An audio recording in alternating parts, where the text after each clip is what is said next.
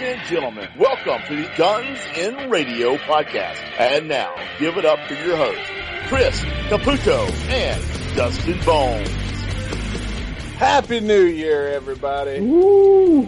2021. Let's uh let's hope this is a good year. So God, it can't be much worse than the last one. yeah, 2020 was shit, but uh we're starting off the year right here on uh, Guns and Radio, a special New Year's Day uh, episode for you guys.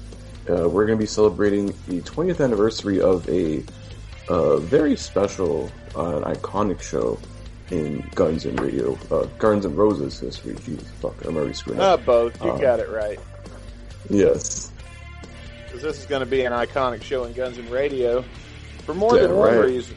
Because not only are we reviewing one of the most legendary shows of all time, but we've got a special guest with us joining us once again for the third time in a short, very short period of time. Please welcome Rick Dunsford. Hola, hola. Sí, sí. Ah. Another- Are you work- he's working on his Portuguese and Spanish? are you are you trying to fuck with Team Brazil and speak their language? yeah, they don't speak I've been Spanish. doing that. At, I've been doing that enough on Facebook. Well, guys, Rick is going to join us. We're going to talk about this show, and I'm sure Rick's got some great stories to tell about this show and how it came to be with us. I know it's been told other places, but uh, it's nice to get the man himself here to tell his side of the story and all these years later and everything while we watch the show. So, you guys want to get started? You guys want to hit play and let's watch it?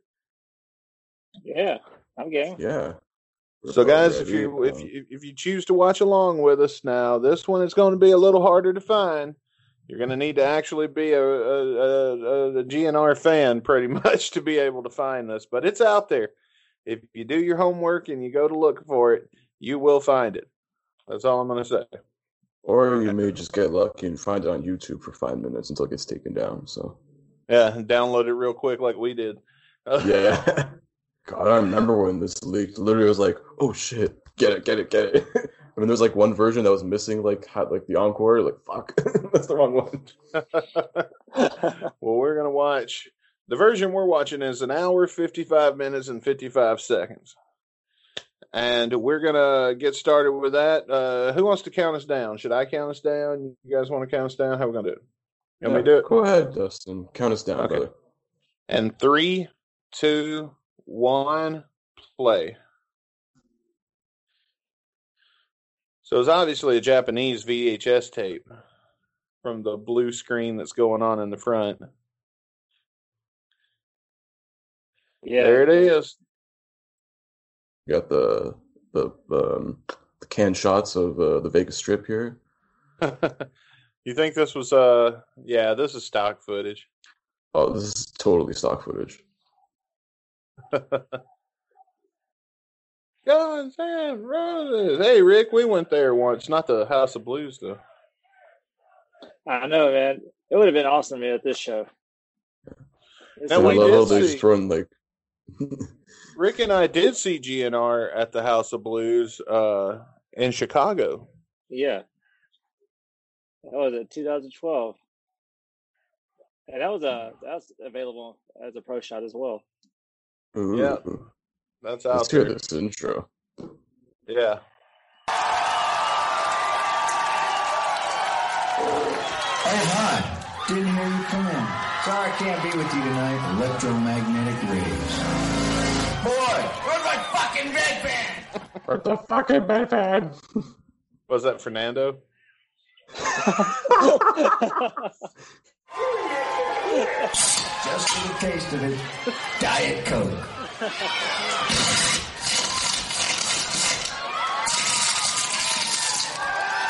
Well, Happy New Year. Enjoy the millennium. And hope to see you soon, boys and girls. But right now, Uncle Axl has a date with cleanliness. And we all know that cleanliness is next to, well, you get the picture. Such a weird cartoon. I just don't get it. yeah, I remember seeing this cartoon on the uh, Rio uh, Yeah, 2001 Rio. I think yeah, they only used this in 2001, and it was like just like him poking fun at himself and like all, all these like uh, uh the press and shit were saying about him. I like this one though when they used the Exorcist three line. Fuck, Oh, Okay, that's so like that's- the Grace intro. I was about to ask what that was from. Yeah, I looked it up after. I was like, oh, Exorcist three. I was like, oh, sweet. Yeah, I love this intro, man. It just to me it fit the band perfectly at the time. Yeah, for this Uh, Chinese democracy era, why not? Yeah. Well, the early democracy era. Yeah, Mm, like And then when I got to the 01, second 02, I think. Yeah, 02 was the last time they used this one. I'll Yeah, always man. be partial to the Dexter theme just because that was the first one I saw.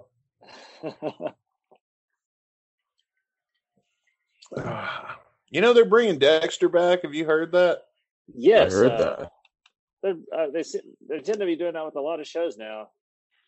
I mean, where the hell are you gonna go with Dexter though? Like, Well, he's a lumberjack now, so he's I They'll just just rewrite the whole fucking ending. Who knows? turns out that was a fever dream. Yes. You know what I said about the Dexter finale? If they would have ended it like two minutes early when he drives off into the hurricane and then you don't know what happened to him, that would have been that would have been a perfect ending. Like a Sopranos. Yeah. Only better. I mean, Dexter was the shit. That was a good show. There he is. Where are we? Oh, is that where I am? Well, oh shit.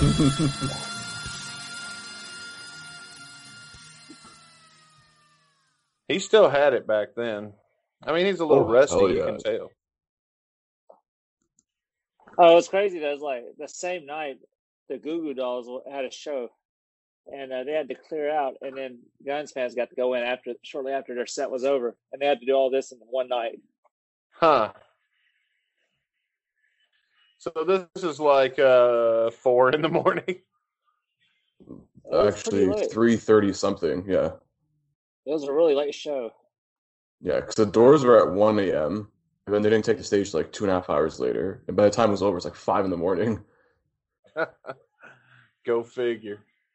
And just But Vegas, imagine like the people like walking out, it's like zombies. Well, I mean, like, uh, when we did the Vegas shows, I mean, I don't, we didn't even sleep at all. I don't even think, man, it was Dude, rough. we slept we slept like fuck. The time that there's two Vegas experiences. The time we was together and the time we went separate. And the time we was together, I know we maybe slept four to six hours the whole trip. Uh, And that's that's being generous. I was so excited when I got there I couldn't sleep.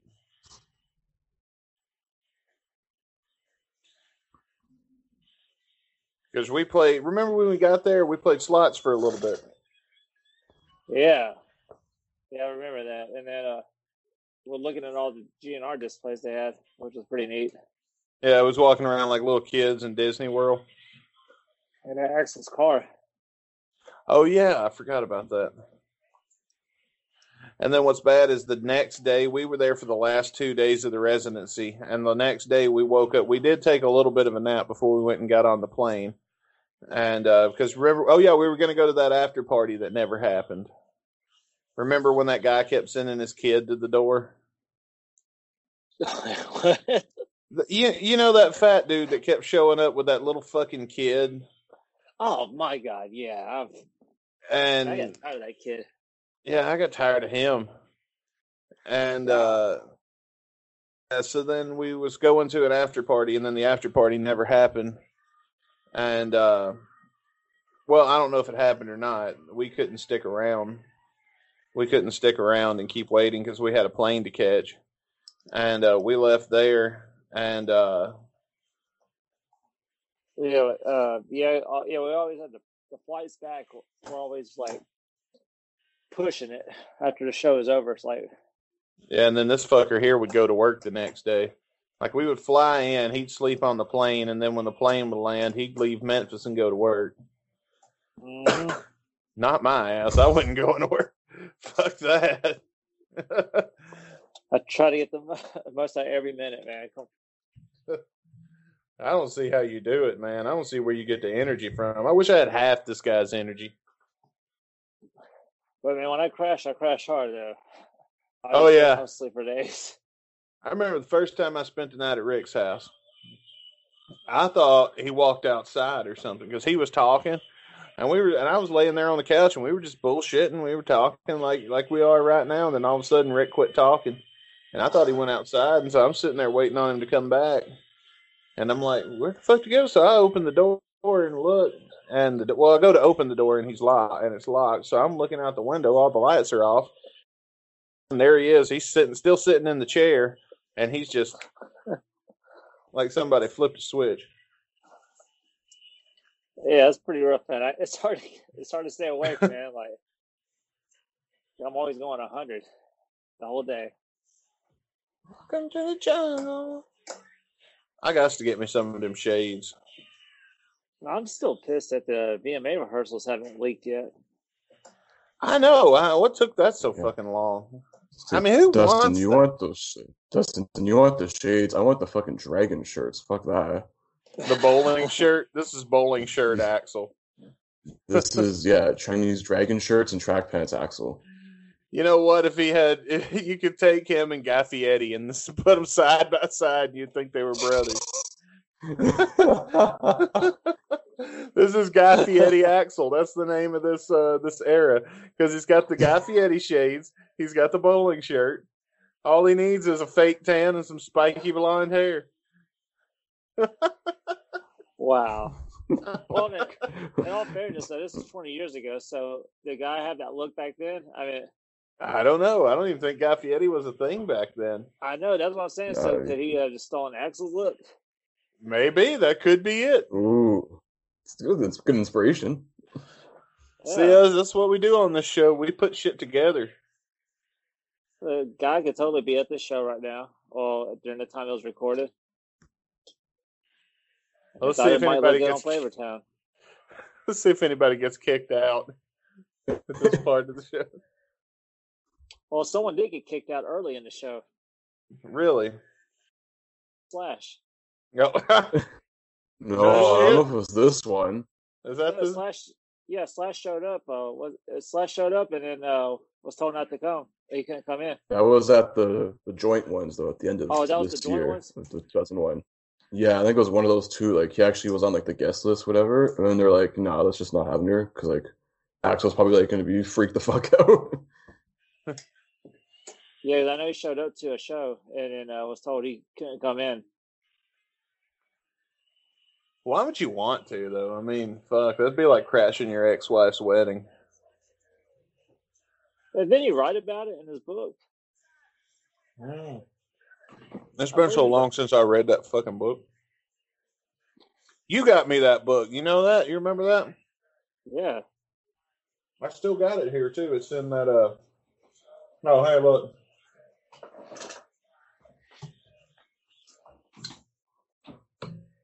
Oh, dude. All my shit's coming down because I'm packing this room for the move. We're taping this out of order, if you hadn't figured that out, folks. well, you know what? Uh, speaking of books, uh, any of you read Matt's book? I, I've got I a copy not. sent to me, but do I can't read a copy, I book. haven't got a chance to it. Well, dude, just read the last two chapters, and then that's you'll get the best read out of that. I have to have like when I'm reading a book, I can't read a book on my phone. Like it can't hold my interest that long. I have to have a paper like I don't know, something about when it comes to reading a book, I have to hold it in my hand. I Well, tried well, ebooks you and they just I can see you a PDF, and you can print it off and uh, read it like it's a script or something. I was planning on doing that, like printing out the PDF eventually.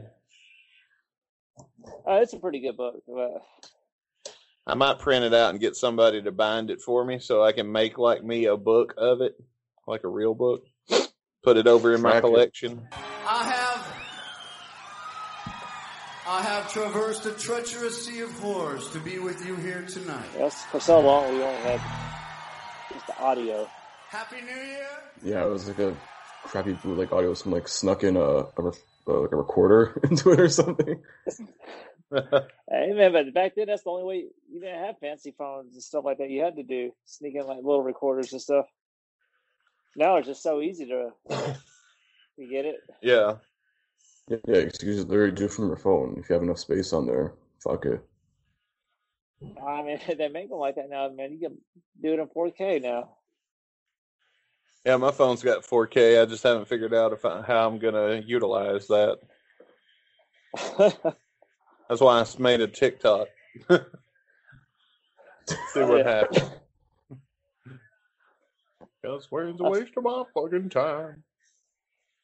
I, uh, I just don't. I don't understand TikTok. I just. I posted some It's- GNR videos on there, but I just. I don't know. I just. I don't get it. It's for looking at girls do jumping jacks and Yeah, occasionally get a giggle out of some funny video. it's basically Adderall for like and cocaine for Gen Z. That's it. Won't leave me alone. We don't do drugs. We watch TikTok for fucking cool Oh shit. no, no, no. TikTok, man. I barely kept up with the whole Instagram thing. You know, like I'm just Facebook, Twitter, and Instagram, and I don't want to go any further than that. I got I've got to where I don't like Facebook anymore. Uh, I prefer like you can find me. I pretty much live on Instagram, but I don't hardly post that much. I mean, Facebook Messenger is there to talk to people, and then after that, I mean, every now and then I'll share. but When I share, I share like four or five things at once, and then you won't hear from me for like a month. Well, Yeah, yeah, I don't know. Like Facebook is just. uh I'm just so used to it. Then I'll just kind of like just put what I put on there on the other outlets. But Let's be real, MySpace was so much better. oh hell yeah. hell yeah. That's how we first listened to Chinese Democracy. Remember that? They, they put it on MySpace like a week before it released. Yeah, dude, I, re- I remember that. It was the most uh, streamed album at the time. Something like that, yeah. It hadn't Yeah, even come out yet. Didn't you go to a listening party when it first came out? Yes, I went to uh, Atlanta because the whole thing was Fuck, you went to somebody's house. no, it was uh, it was some it was some like venue. Best Buy hosted it, but the reason why I did that is because in 2000 and uh, well, 2001, I was too young to go to Vegas to see guys because this is was 21 and up shows. Yeah. Uh, 2002, I had tickets to see them in Charleston and uh, in Biloxi. The shows got canceled a week before them because of the, the riot and then the tour being canceled. So then in 2006, I had tickets to see them in Nashville. Well, I mean, I swear to you, one week before the show, Nashville got canceled. I'm Damn. like, man, are, you're kidding me. So I missed out on seeing them all these years. And then uh, so I knew once the album was released, they're not going to cancel these shows. So I waited and waited. the end of 2009, they announced they did some uh, Japan shows. And then 2010, January, they did those uh, Canada shows. And I went out there to see them, man. What do you do at a listening party? But yeah, the listening party. So that's the reason why I went. But the, you just go and you just listen to, you just listen to uh, the album, and then That's it. Yeah, the guy from uh, the lead singer from Sevendust was there, which was uh, kind of weird. Huh. Um, yeah, That's but they right. were giving like, free posters and uh, and t-shirts at them, and I ended up leaving with a whole box of shirts and posters. There's your buddy Pitman. I've still got a couple of those shirts. He used to say, "Live and let live." This is Chris Pitman before the towel. Yeah, this is back when he was sexy. Yeah. This is when he was actually he like the- more of an integral part, I think, in a live show. Like, because throughout this, you're gonna hear like a lot of these older songs get more like synths inside and like more of these sounds into it, which is really cool. Before he just Chris pre-recorded all of his shit and mimicked like he was Before- playing. Before he just became like main tambourine player on Paradise City. wait, wait a minute, wait a minute. Is Robin Finck dressed like a stormtrooper? Yeah, this is. Loki he is. I mean, fast forward to 2012 when Bumblefoot had the stormtrooper helmet. Man, there we go. Star Wars is part of the GNR lore. Star Wars and and actually, new uh, guitars, man. And Bucket, uh, in one, and they're in the solo spot. I believe it was too. He actually did Star Wars in it. Oh yeah, I remember. Yeah. So I mean,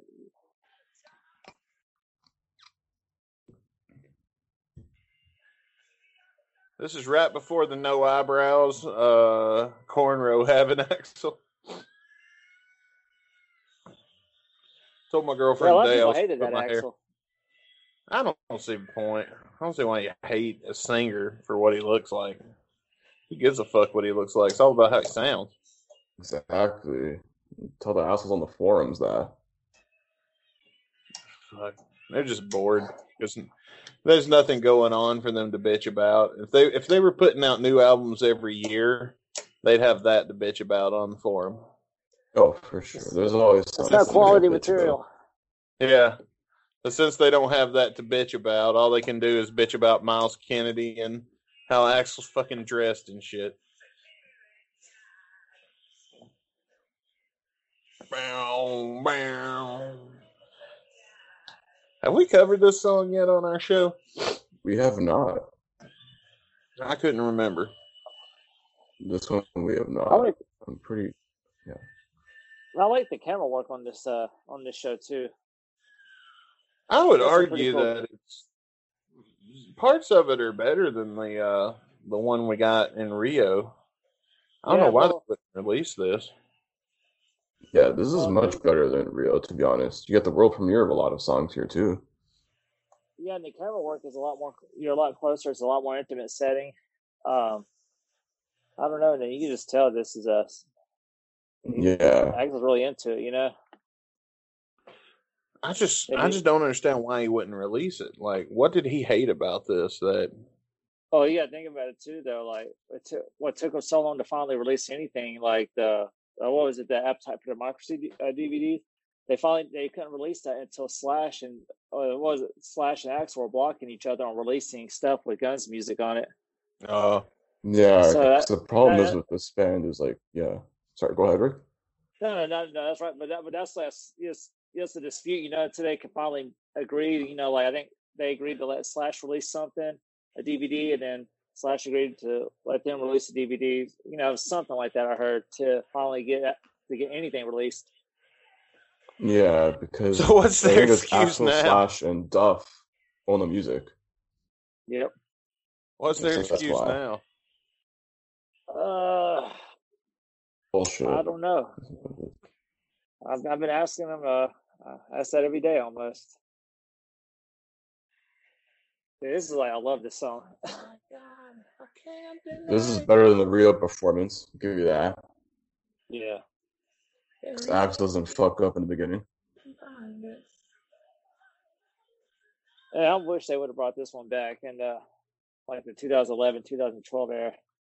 It was like on alt set list for a long time. It wasn't like in 2018 it appeared there, but I think that was just some bullshit troll. I don't know. What, like If they- hard they school? drop it. Yeah, hard school. Well, um, Let's just throw a bunch of random titles. well, actually, that um, oh my god, was on their uh, their set their master list, I guess they call it. I got it signed by the band in Nashville, but it was, you know, oh my god, was on there. And before the show in Nashville, the show that they play Civil War at, they also rehearsed. Oh my god, it's you know during that same time they were rehearsing uh, Civil War. Nice. Nice. But Axl's just he was never I guess he's never comfortable performing it because he struggled with it. And in the joint shows he has something that happened and then the song never was played again. Something like that. Speaking of set lists, I was like doing like research on this, just like looking about on the internet, and apparently there is like a, a photo of the set list of this show, and it had like Oklahoma on it or something. I don't know if that's like true or not. That's what I heard, like just rumors around the internet. What was Oklahoma? Did we ever figure that out? Did that come out in the leaks in last year? That was in there. It's just an instrumental though. Oh, And apparently, Civil War was also rehearsed with Buckethead in this band. But apparently, there was a yeah. Someone said there was a recording of them rehearsing Civil War like for the show, but like it sounded like shit or something. So I don't know if it's like just like bullshit rumors on the internet or it could be actually legit. I've actually, uh, I know a lot of people that were at this show. So, I mean, I'll I'll ask around, you know, see. If, but I mean, I don't know. It depends. When did the band arrive there, though? Because you know, the Goo Goo Dolls had to have their time to set up and all that and at this venue and perform.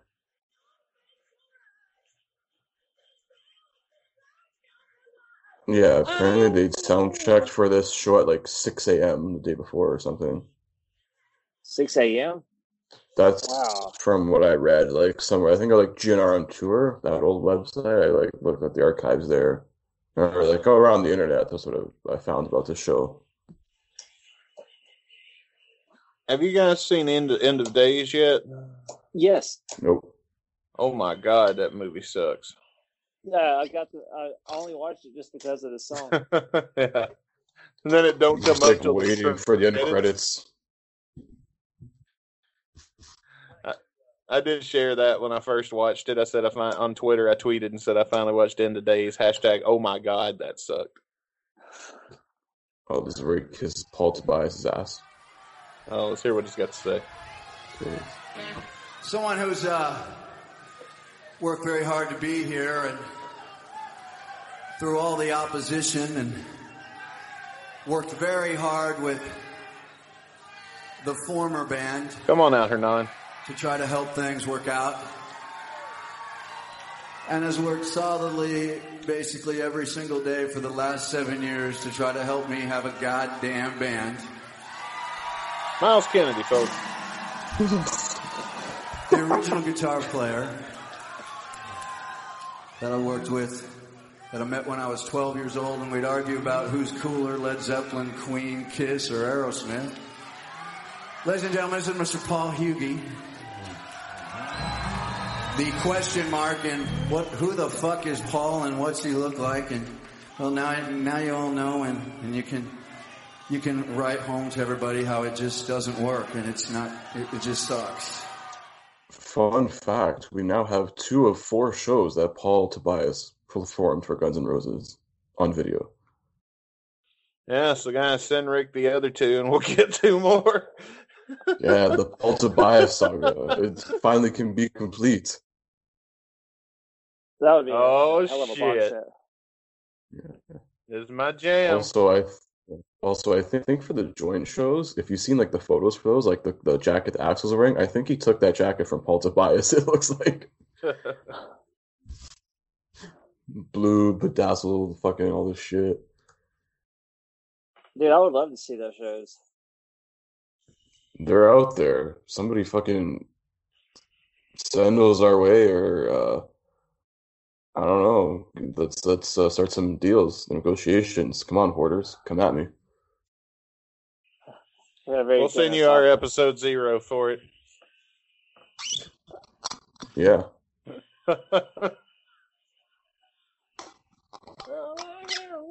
Now she's underground. Love his shit.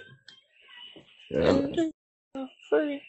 We was driving somewhere, me and uh, Becky was, and we were listening to the radio, and she was DJing while I was driving, and uh, she was playing some Guns N' Roses for me because she's a good lady like that. And then I was like, "Ooh, play my Michelle next," and she showed me the phone, and that was what she had queued up already. We were just getting through the Pandora ad. wow. Maybe Thursday you can sleep. Look how young Tommy looks. You don't see my impression of Tommy? Stinson? You don't see my impression of Tommy Stinson? Yeah. It. get the camera. You get it?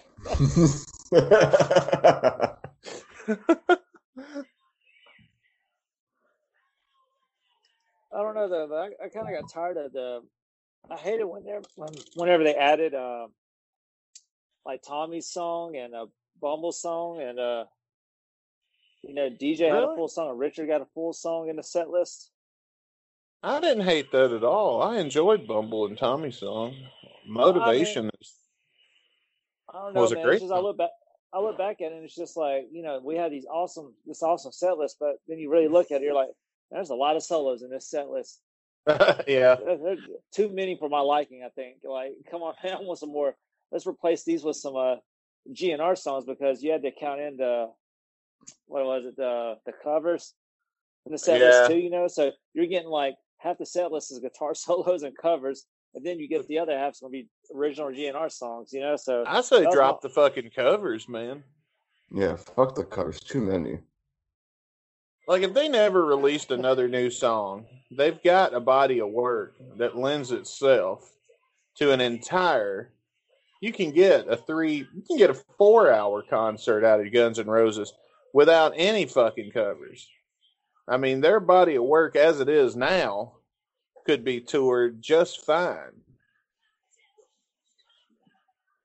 But come on now, you both know you kind of shit a little bit when when uh you was watching GNR and fucking start to throw to Slither, and then Axl come out. When you look, you see right through. And come on, you know, you know, you you you know that made that was that that made you feel happy a little bit.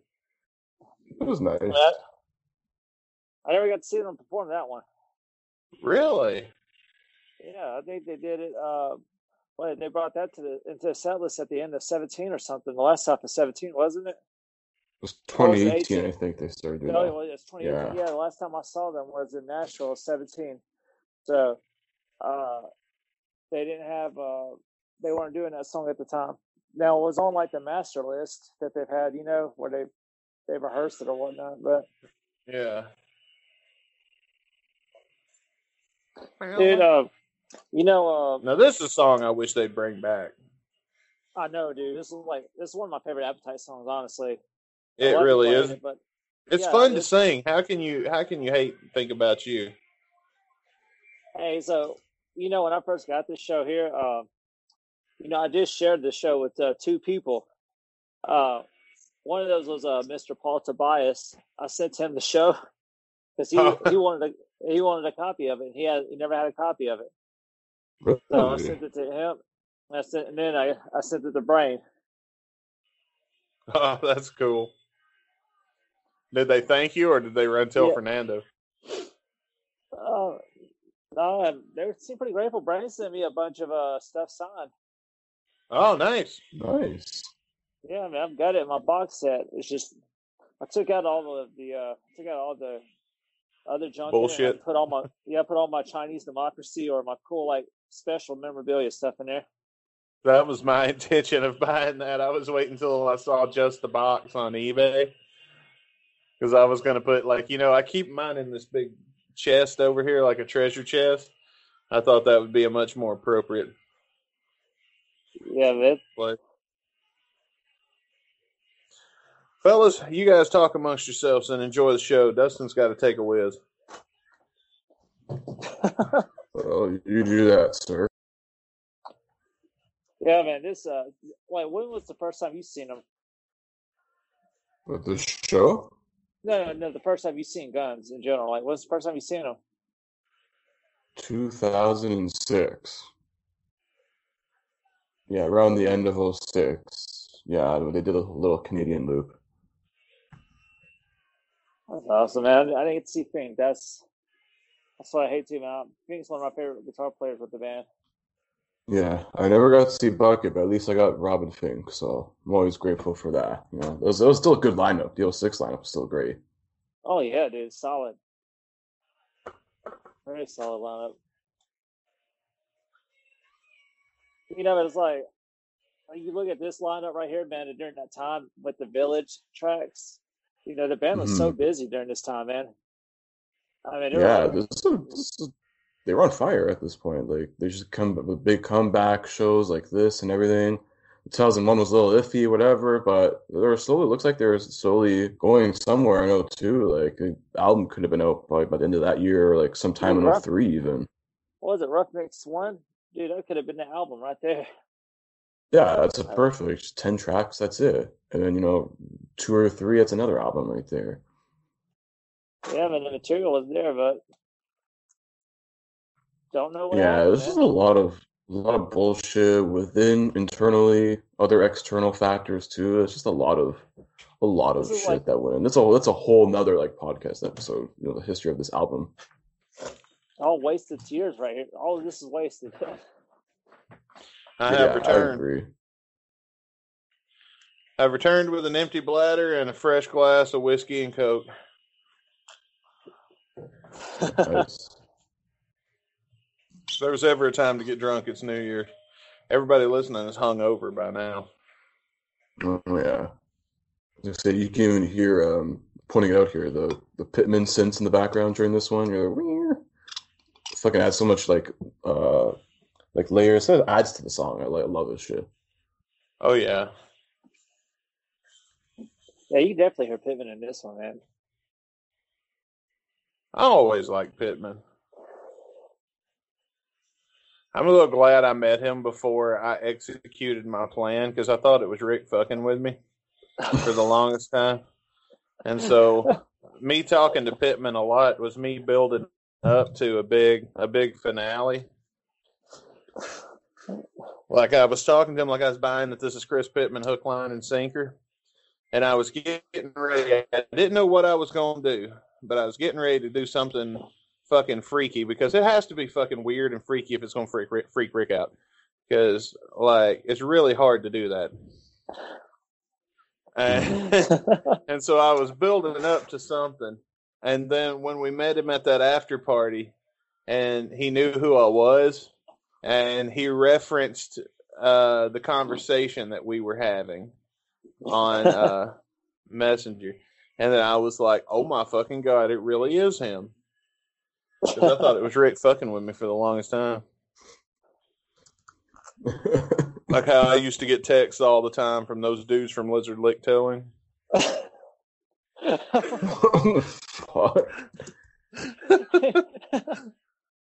What was his name? Ricky. Wasn't it? I mean, I think the other guy's name was no. There was a guy's name was Bobby on there. Oh, Bobby. Bobby. There it is. Wait, have you ever seen that show, Lizard Lick Towing? Never heard of this stuff. you ain't missing nothing, man. It's the most redneck shit. We there there was a reality show about this tow truck company called Lizard Lick Towing, and uh, we thought Oh, we God, thought sounds fucked up. We were watching this. It's the hickiest shit you ever seen. So we thought that it was uh, bullshit. So we get on uh, their website. You remember the day we called them and we talked to the wife on the show? Yeah. we get on their website and uh, we I say we call. I called because Rick wasn't going to do it. He talked me into it. And, and so I called him. And uh, what's her name? Amy, the wife. Yeah. She answered the phone. And we were like, oh, fuck, sorry, wrong number. Remember the time we called Phil Margera? Yeah. He talked to us for a minute. He was nice. He talked to us for a minute. Yeah, we caught a lot of weird people, man. Yeah. Rick had somehow gotten a hold of Phil Margera's phone number. And uh, we called him, and uh, Rick told him Bam gave it to us. Oh, hey guys, how you doing? wow. Man. Rick has prank called. Nah, I shouldn't tell that. Well, I'm gonna tell it anyway. Uh, Weird Al. Yeah, that's that one got recorded too. It's out there. Rick Dunsford prank calling Weird Al Yankovic. He's a good sport about it though, man. Whoever's got that recording doesn't know who Rick Dunsford is. May not even realize it's Weird Al Yankovic. How the lion. I don't know. My favorite my favorite prank phone call though has to be it has to be the Tom Zutaut call, man. Oh my god. he was so nice to me though. I can't Like you hear, you know, like we used to shit talk Tom on here all the time, and then like Rick gave me his number. Have I told this story on here? I think we have. Have I to, or have I just told it to you? Maybe. I was gonna say say it again for those who for our new listeners. Okay, so I called I called Tom, trying to get him on this show as a guest because we'd been shit talking him pretty heavy up to that point, and so I was like, "Fuck, let him come on and defend himself." I, I'll take, you know what I mean? Like, a, if he's got something, you know, to retort and say to me, I'll take it on the chin for the sake for the sake of having him on the damn show. It made a good show. Even if he pones me and makes me look like a total bitch, it makes great radio. Who gives a fuck? I mean, so oh, here comes my least favorite GNR song. I might too. So I called. Uh, so I called Tom, and as soon as he, because again, this was me kind of thinking this is Rick fucking with me. So, uh, but when he answered the phone, I could tell by his voice that that was Tom Zutaut like I was floored for a second. Like and, and then I had to get back into profesh profesh mode. And uh so I say uh he's like, Hello and I'm like, Hi, is this Tom? And he goes, How Yes, do you it say is." hello? Hello. And I said, Is this Tom? And he goes, Yes, it is. And I said, Tom Zutaut? He goes, Yep, that's me. And when he said that and I could hear his voice, I was like, fuck. Like, I had to take a second. Like, there, I missed a beat in the conversation where I was like, fuck, it really is him. So then I, and then like, like after that beat, I was like, oh, hey, my name is Dustin Bertram and I'm, uh, hosting a podcast called Guns and Radio. And I was wondering if you would be interested. And, uh, he declined being on the show and then he talked to me for about 15 minutes. But you can ask me. He's like, you can ask me anything you want. And then after that, I'm not going to talk about what we talked about on the air, just because, uh, you know, it was just he was being nice. Like he could have said, hey, "Fuck you, kid," and hung up, and that would have, you know what I mean, and that'd have been the end of it. But no, he actually took time out of his day to have a conversation with me, just bullshitting about rock and roll and shit. Well, you know, Tom, uh, I've spoken to him uh, uh, quite a few times, man, and he has some fascinating stories, man. Fascinating stories. I mean, just like jaw dropping stories, especially in regards to this era of the band, you know. So, You remember when you found him was and you were there. gonna Yeah. Do you remember when you were going to go see him? And oh, I can't tell that story. Okay, never mind. well, we'll have to save this one for another day. Yeah, I'll, I'm, I, all I'm going to say is Rick says to me, "You want to go?" And, and I have never been more tempted. This motherfucker can get me to take off work quicker than anybody. Remember when you got me to take off work to to go see Monday Night Raw? And and, and and I said I can't I can't make it, man. I got I got to work. I can't take off work. And then he sent me a picture of Chris Jericho at the airport, and Chris Jericho wasn't in WWE at the time.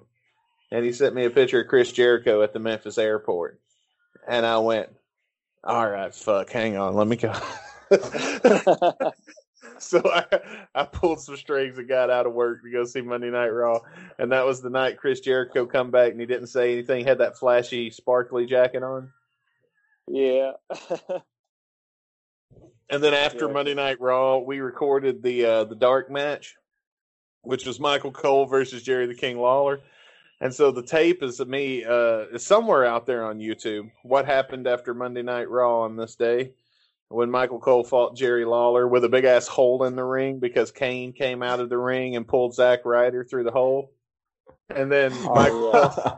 and then the, the the main event after Raw went off the air was Michael Cole versus Jerry the King Lawler with a big ass hole in the ring. And so you see it, you hear me and Rick doing commentary, and Rick goes, Dustin, how come? Because we just went to WrestleMania that year too. And uh, Rick goes, Dustin, how come is it every time we go to a WWE show, we end up having to watch these two jackasses?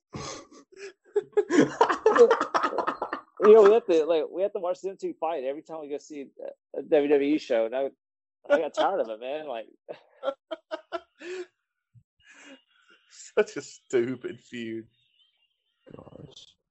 I love this right here, man.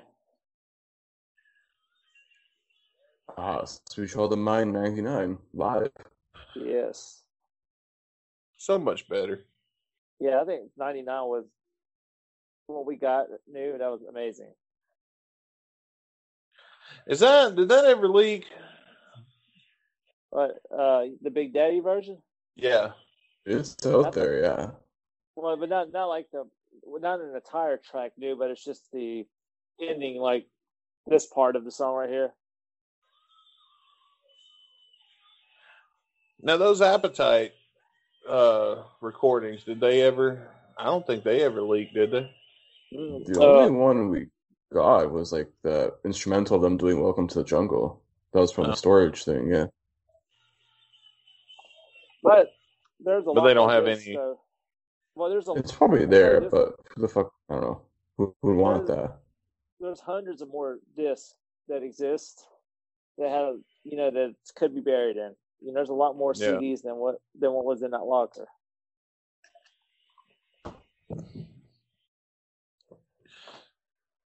I would I would like to have it just because I think it would be cool to find a way to mix Axl, Axl vocals, even if you took them from a live session or something into it, and then have Appetite for Destruction, but with this version of the band. I think that would be a cool record to have.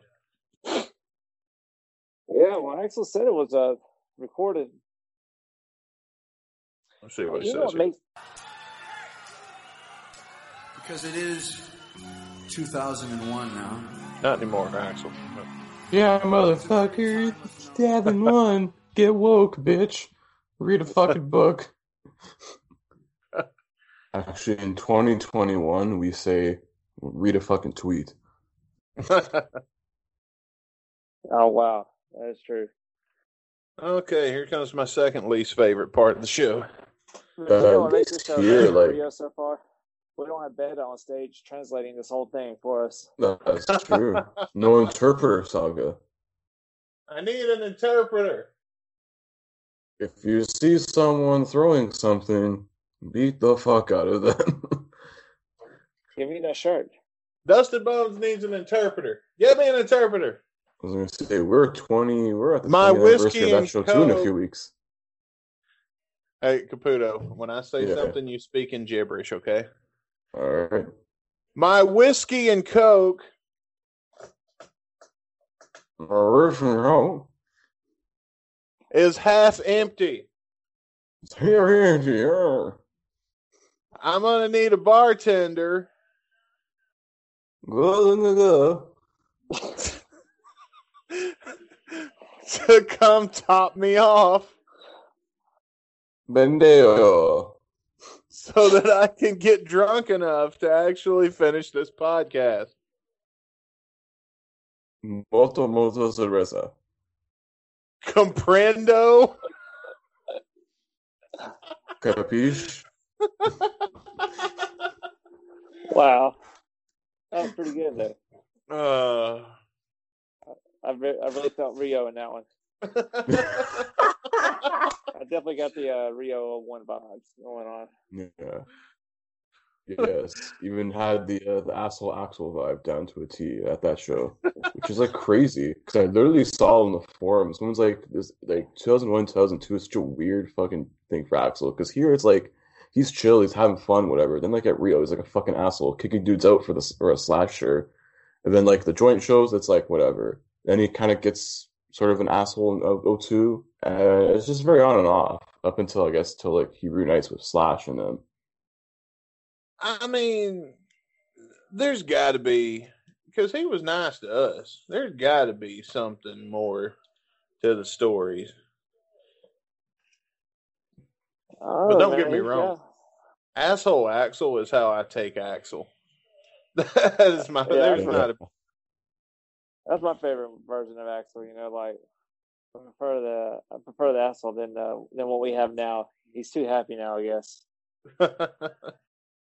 There is a good story from this show, actually. I was reading, like, doing research again on this. Um, Brain's drum tech, I guess at the time, whatever, like he he's also Dave Grohl's drum tech as well. So like he told the story of like he was working the show, whatever, and apparently like there's they're doing a new song for the first time live at the show, and the there's like a so I don't know how the teleprompters work there. Like I guess like there's some laptop connected to it. It goes through that way or something. So literally this laptop for one of the teleprompters just like like didn't work at all, just like crapped out.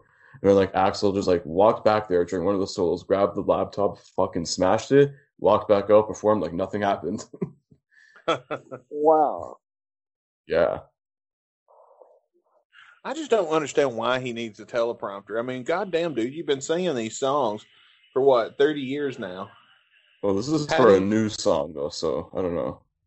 Okay, now that I could understand. Hold on. Yeah. Was that the uh was that the joint shows or was it this show? I, I think it was this one, House of Blues, he mentioned from what I read online. Well, I know he had some teleprompter. Then he had some teleprompter issues during uh, oh my god, and then uh, he got he stormed off stage briefly, or something happened with oh my god on one of the joint shows. Yeah, No, that was the first joint show that I believe they were recording or something. Or oh, they recorded both of them. I think they're out there. Should I be happy with an audio recording of that one? If they would do like nothing. Kiss, remember when Kiss released Kissology? Oh yeah, Yeah, Dude, if they would do that with GNR, if they would just do like one show from each era and put it together, if they would do one show from like every five years of the existence of the band, they would make so much goddamn money. hmm I agree, but they're stupid. So Like that box set, I would pay that kind of money for that DVD collection. Hmm I felt that the box set should have had some DVDs in it. And the only thing out had of a- the the only thing out of the box set that I wanted was the rings. And that was because I was still kind of in the wrestling business at the time. And I thought it would be cool to wear them all on one hand and then hit people with them. fucking brains eating a banana.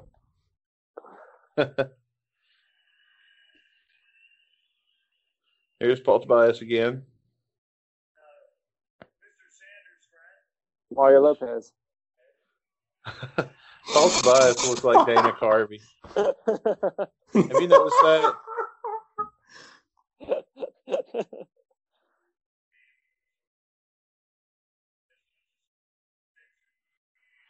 Look at little baby Tommy there. He's so young. He was very young. Holy shit. It's a Hall of Famer right there. They're gonna do that fucking Portuguese song? No, No, they cut it out. Yeah, man. I could do without that song too. November Rain. Um, Hang on. While we're at it, well, yeah, well, we got some time right now. Uh, why don't we, uh, Rick? Why don't you guys explain to the whole story of uh, how this came about, this like show and everything? Oh yeah, man. yeah, before we Uh, fuck up and forget. Yeah, I I was gonna say, get it out of the way now. Yeah, that's a good one. Uh, it started with uh, uh, well, every from the first time I went to see GNR, I've always talked to different fans in the crowd, you know. And one thing I always talked about was the House of Blues show, and uh, you know, but somehow or another, uh, and I, I got contacted, and the guy sent me a clip of it, and uh, I seen that it was real. Ended up uh, paying two grand for it. Then it, oh, it was actually over two grand. Uh, and then once I got that, well, I didn't get that one yet. I ended up getting a bunch of remix tracks, unreleased, you know, Chinese Democracy demos uh, to hold me over. And then finally, you know, it was a lot of drama in this. Uh, once you get past the the drama part, you know, I finally got the finally got the file, and uh, then same thing with everything I get, it ended up leaking. So, uh, how that happened. but no, but this, uh, but no, getting this show though was uh was crazy for me though because the way that it was obtained, uh, was apparently through some company in Japan, and uh, this was uh, one of the promotional copies that uh, was supposed to be destroyed uh, once the plug was pulled on this project, and somehow it survived. And uh, it was a, it was stolen from a company in Japan, and then uh, yeah, that's how that's how we got it, man. Damn, that's so weird. Thank you, Japan. Yeah, no, and uh, it makes sense too because when you see the when you see that uh you know a screen at the beginning, yeah, and it yeah, just, that, that... and the and the DVD appeared a DVD and VHS appeared on, on some like a Japanese website back in uh 2000, 2001. Mm-hmm.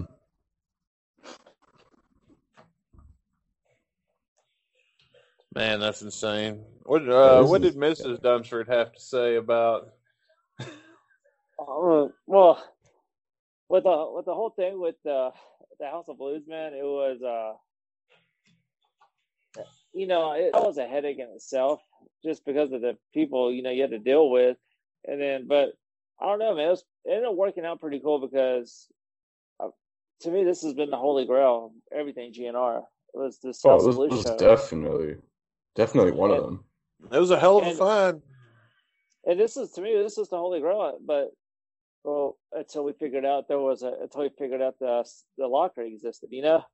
yeah. And it, and then I was like, okay, well, uh, the House of Blues is cool, but now this is I don't know, man. There's some pretty good stuff in here. no, just think if that Blues... locker thing had never happened, we would assume that all of that got destroyed in those fires. Yep. Yeah. That is true. Well, that. Well, thank uh, thank goodness for Tom Zutaut, man. thank goodness thank Tom's you, Japan, and thank you, Tom Zutaut. Yeah, and if you need a car, I would advise to go see him. I would buy a car from him just so I could say I bought a car from Tom Zutaut. Yeah, he bought a car from the guy who founded this fucking band. a lot of bands. I'd buy a car from him just for the fucking. uh, but but selling me that car is going to be an all day event. like, like you're gonna have to wine and dine me. You're gonna have to take me to Denny's, and you're gonna have to give me at least three hours of Denny's time.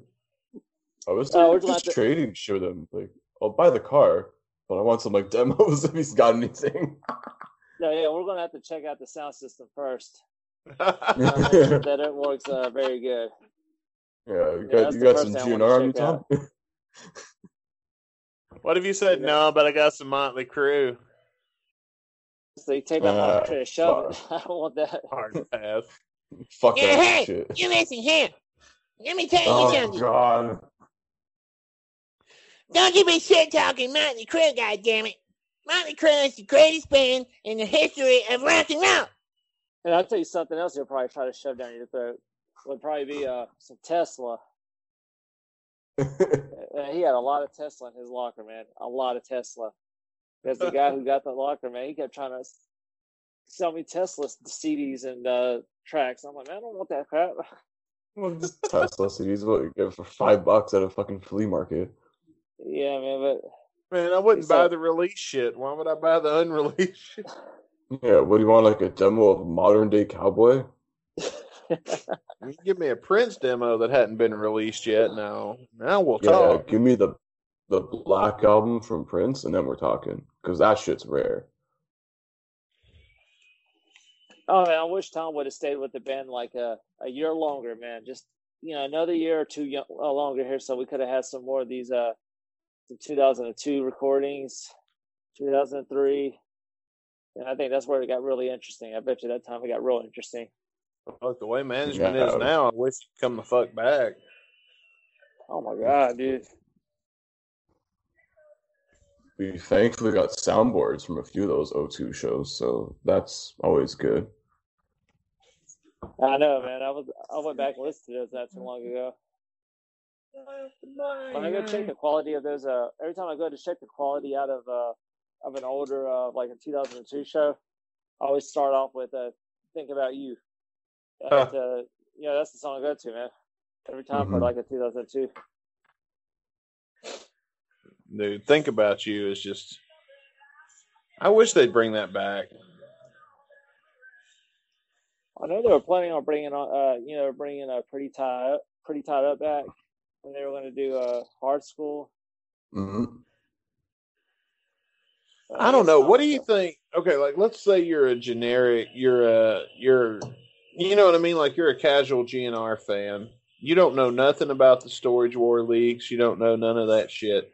You're just going to see GNR because you like Sweet Child of Mine in Paradise City, which let's Yeah, be honest Like the is the top vast five. Is the vast majority of people that are there in the crowd. Now you get halfway through the set list and they and they break out Hard Skool. Them motherfuckers ain't appreciating what they're hearing. You see what I'm saying? If they like it, I think they would, but you're not knowing the whole history behind it. But like, if you just do five minutes of fucking research into it, then I think you definitely would. Even less than five minutes it takes you two Okay. minutes. Look Nobody up Guns Roses Hard Skool.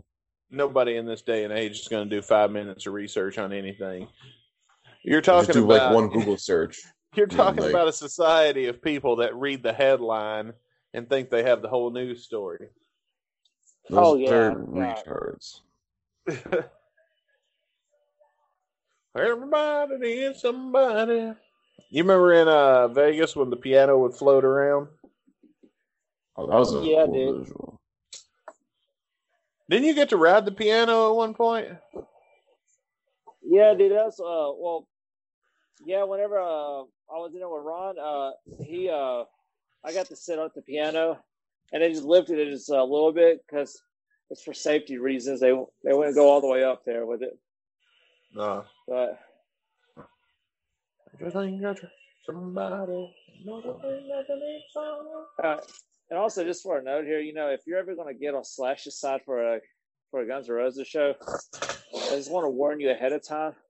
You're gonna have kind of a crappy spot there in November rain because all you're gonna see is Axl's crotch the whole time. So fair warning. is that if you so stay on slash- Duff's side. Yeah, go to s Yeah. Duff's side. You know, You're gonna can see see his quote back. unquote, But quote unquote Axl's piano. this is like his code for his crotch. yeah, you get a direct crotch shot, man. Like, if you had a You slingshot, see, you you get see you if he's like, packing heat. well, uh, you you have a slingshot, just shoot something, man. You'll ruin his day. nah, that's when we get one of those riot shows right there. You remember when me and you used to go and kind of hope a riot would happen? Oh man, yeah, dude. Like, I mean, I remember going. You know, like be like nine o'clock. You're like, okay, they're gonna come on anytime now. Ten o'clock, any minute now. It's eleven. Damn, are they going on? What's going? on? Remember that time we were talking and uh, we were talking about what if Axl gets pissed off and then and then like in my head I was thinking yeah that would be cool and then Rick looks at me with this like look at his eye and then dude can you imagine if we got one of those kind of shows? I would love it, man. oh fuck I got to step out again I'll be right back.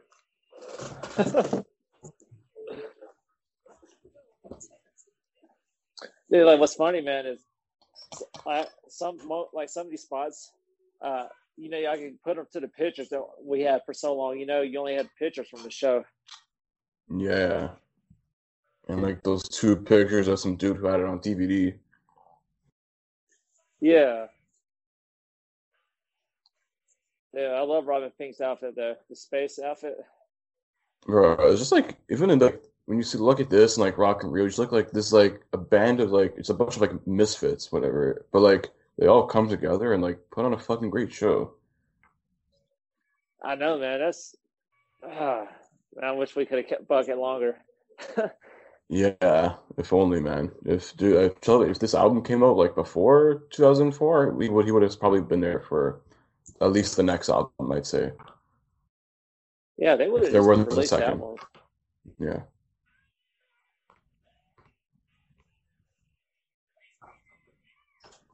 I don't know, man. Imagine if they just released like Silkworms and Eye on You singles during this time. Something. I, I would have even be like just like if yeah, if it's taking too long to release shit, just release like a few songs at a time. Just do an EP, whatever, to build hype, whatever. Even just do that. I'd be happy with a single. Something. Even though, yeah, like a three, four song EP just to keep people tied over, whatever. Maybe those But- tracks end up on the final album, but you know, I'd be happy with just releasing Hard Skool as a single. Oh yeah, I take that. Sorry, I got that old man bladder now. I have to go pee. once probably you break the it- seal, it's game over, man. I know, man. No more whiskey for me on. What are we recording this on a what Tuesday? yeah.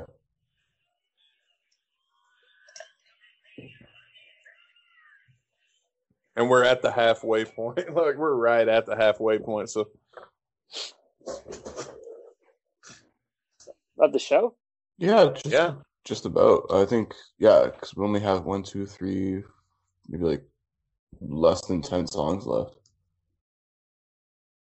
now think Yeah. about that. We've been watching a concert for an hour, and we still have ten songs left. How many other bands do you get that from? Yeah, because most of them just do what, 90 minutes? That's the minimum. Uh, look at this. Did they, hey, look at this, this setup on the stage behind Robin. You see those TVs? Are those I'd love this setup. Yeah, are those actual like tube TVs? Oh, I don't know. so. Because they had something similar like that at Rio, too. Didn't somebody uh, go in and edit this and make it HD? I don't know. don't it's hard to. Uh, unless you have I a know- source file, it's hard to do it. One of our buddies knows how to do it.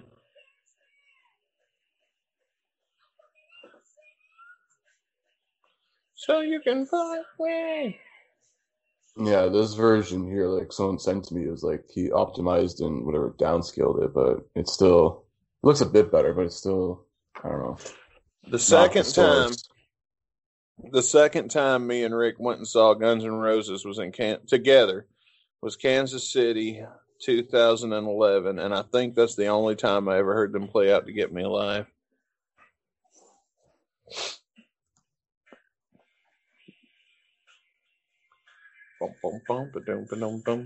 Yeah. So they brought Out to Get Me back, I think in like 2016, a little bit of 2017 too.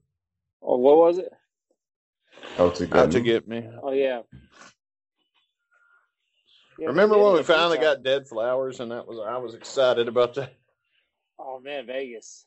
I don't think Rick gave. I don't think Rick gave a shit. But when they finally played Dead Flowers, I was. Oh, dude, I was so- excited about.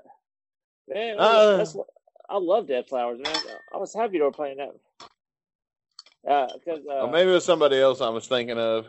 I, yeah, because because I was, was. there, and I was hoping that we would get Dead Flowers because he uh, played it before. I believe at uh, O2 London. Yeah. You remember when they did when we finally got there was a time because like they would play at every show around the shows we would go see. Like we would go see a show and then they'd play there was a time at the show after it or the show before it, but never at the one that we were at. And Yeah, then finally, uh, when we went to Vegas, and and and I think it may have even been the last time. Uh, we got to see the band. I don't. No, no, no. It was the 2012. Uh, they finally did. There was a time, and uh, all I heard of there was a time was the the angel voice at the beginning and the drums and then when the song started like all you could hear like i didn't hear Axl one time all you could hear was the people around you go broken glass and cigarette like Dude, I know. Like uh, the first time I saw Guns, well, it's the second time I saw them in Canada. They played "There Was a Time" and the asshole song. oh the asshole song yeah we covered that in our last Yeah, that's so that's cool. You know, Sure. like, but it's just if you catch them on the right night, man. Well, during that time, you just catch them on the right night, man. They'll play something cool. catch them on the wrong night You don't get much for a show after that. you'll get four songs and a riot We need a Paul Tobias appreciation show, man.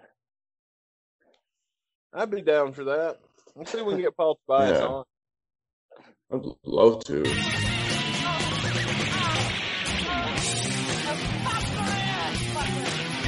Wait, what's he say? Yeah, did they actually throw sex sounds on this version? They actually did this Yeah. live? Holy fuck. That's yeah, because you never really hear it. Nowadays you don't. I don't know if they did this before or one. Rick Caputo and nobody listening is going to know who I'm talking about. But you remember when you and I used to work together, and there was the African American lady that was our boss that used to sexually harass me all the time. yes. That's what that made me think of. One day, one day she you comes was, over. uh, no, Now go this is my boss. Keep in mind, this is my boss at work. She comes over to me and she starts like rubbing on my neck. And she goes, "Hey, baby, you ever been with a black woman before?" What the fuck? And uh, I look up at her and I go, "No, ma'am, but there's a first time for everything." and then right then, we worked in a call center. Right then, I got a fucking call, and you see me go, "God damn it!" Thank you for calling. Oh, see, Drew. if you need a shoulder. Some 20, 20 bucks says like those like sex noises were like done by Pitman on the keyboard. He has like the soundboard up. oh yeah, No, honey. It's Chris Gay. I'm just gonna say it. Pitman. I don't know. I don't know. I don't care. I don't give. Look, I don't give one solid fuck if he is. Uh, if, if Chris is gay, next time I see him, I'm gonna hug him just as hard as I would otherwise. I'm just curious. What? Are What? you bi curious, Dustin? No, no. I just there's just something about him that I th- I think that's the piece. I think that's the piece of the puzzle I'm missing right there.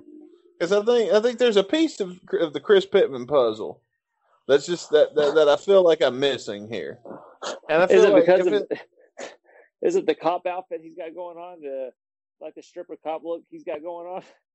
you know, I didn't think of that, but all of that all that does is go to further my my theory here. he looks like he's ready. He's like what the village people. Oh, like I said, if he is, I don't give a shit.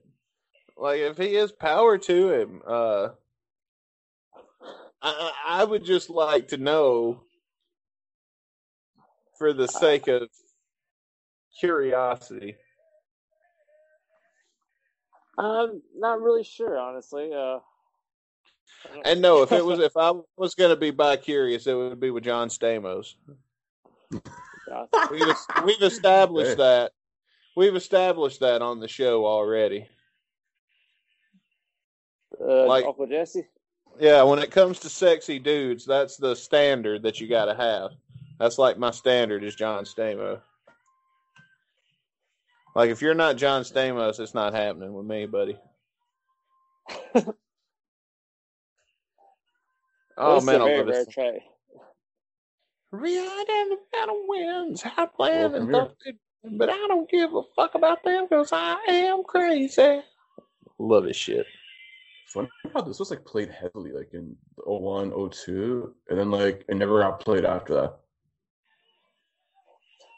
Yeah, it got played on. Such a it good song. a few times in like 02, but I think like in the U.S. tour wasn't. it? I think it was just played in uh Detroit. Uh, that's the only time it was played in uh in the in the U.S. in 02.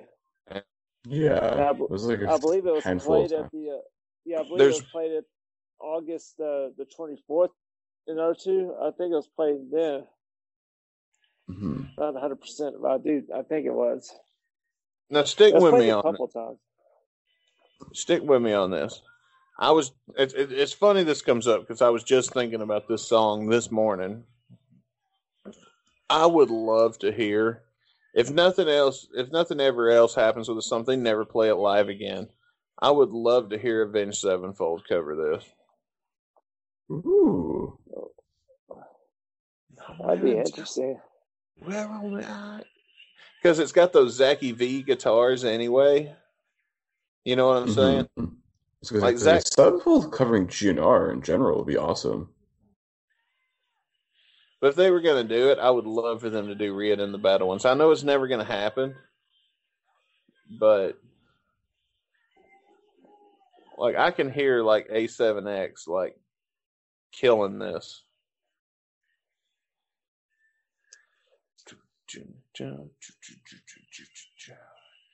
You know, it's really good to hear this in decent quality because I had this bootleg for so long on my iPod of that shitty uh recording.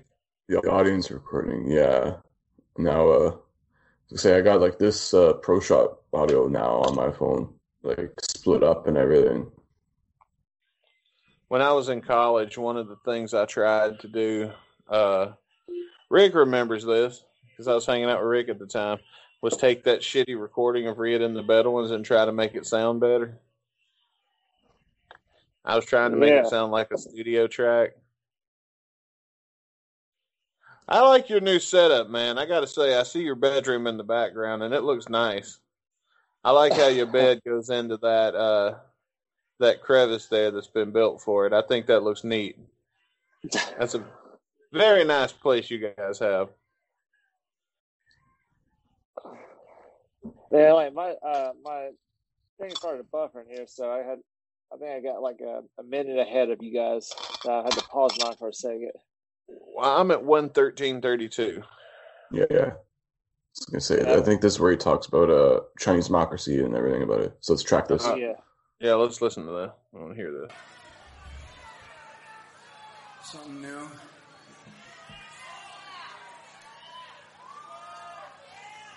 Well, say something, dude. You know, right before I came here, you know, from my, when I left LA, you know, the movie Kundun was on about the Dalai Lama. I kind of like the idea that we're playing the House of Blues because it's kind of associated with that. Cheap pop. That came about. I was at the House of Blues in Chicago when Vegas called. Do, do you want to do a warm up gig for Rio at the House of Blues? And, sure. So, you know, I was I was getting ready to to leave, and you know, the TV was on, and it was the end of the the movie, and the Dalai Lama is about to cross over the border, you know, to be in exile for the rest of his life from his own country. And he looks back at uh, at the men who helped him,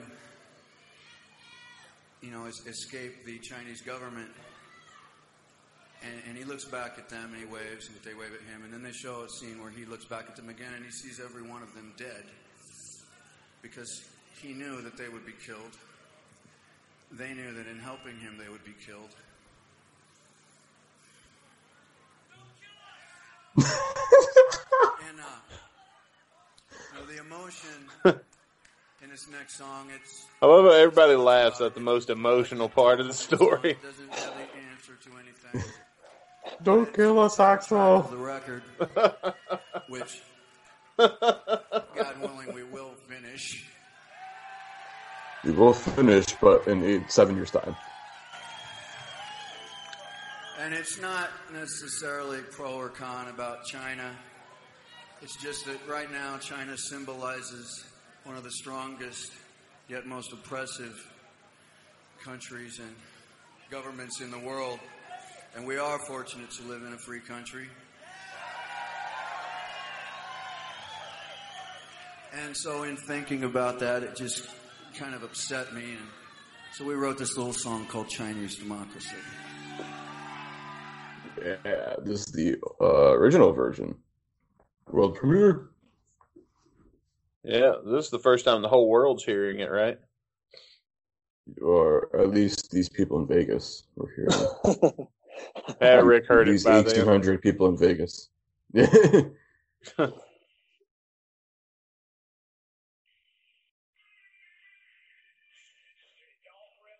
Such a weird God, place. I wish that little synth part was there. Don't really matter. Such a weird place. Like, like and, Yeah. and you know what? Now that it's like the fourth song or whatever it is, it feels weird for it to be there. To me, like this should be the opening of a GNR show.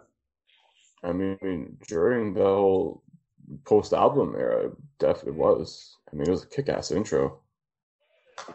I'm, I Yeah, guess it's a I'm just perfect used to it. It, it. It's a perfect kickoff song. Oh god, look at his face. It shouldn't be there. Imagine if it wasn't covered. Think you think a lot more hate than you. Doing the fascination. Boom, boom, yeah. Stormtrooper, man. That's all I see now. I see a stormtrooper in drag. That's what, Storm, Stormtrooper Finck. It's like Marilyn Manson wearing Stormtrooper uh, cosplay. That's what it is. You hit the nail on the head. What's your favorite Nine Inch Nails song? Closer? That's the only one I can think of right now. Yeah, I don't. I, I, I don't know any. Or actually, sorry, The Hand That Feeds. That's a, another good one. All right, you know too. There's more than I do. What's your favorite replacement song? Oh, that's Oh, a I don't know any of those. How about you, Rick? What's your favorite replacement song? I mean, you got me on that one. I can tell you my favorite Tommy Stinson song, oh, I can do that. What's your favorite? Going Down. Uh, technically, that's a Guns N' Roses song. But then, I, then I guess it'll be the only Tommy Stinson song I know. Just motivation. Yeah. Motivation. I was gonna say that's my backup. I love that song though. It's such a fun song. Ain't the lies, ain't the freaks, ain't your mama.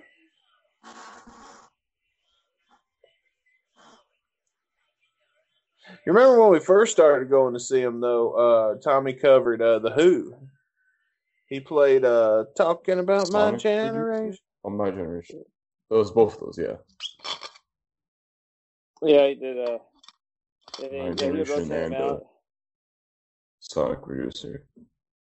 And then when Going Down leaked, and uh, we were at that last show uh, before that GNR that we knew it played before the big reunion.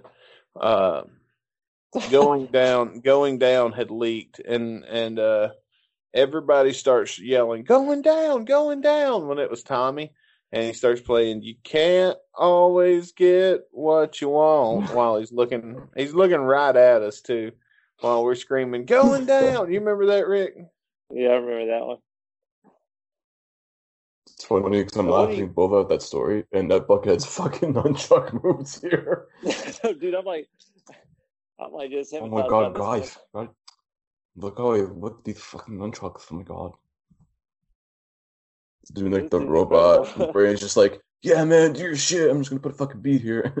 I think he's challenging you to a dance off, Caputo. I think he's challenging Axl to a dance off.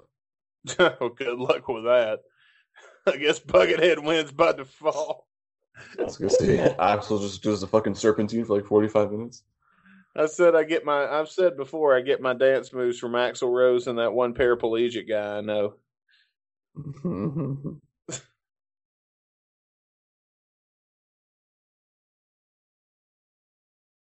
All right, that's the end of the show. Good night, folks. oh, and it is actually plays guitar. Does he? What if he does Big Sur Moon on this?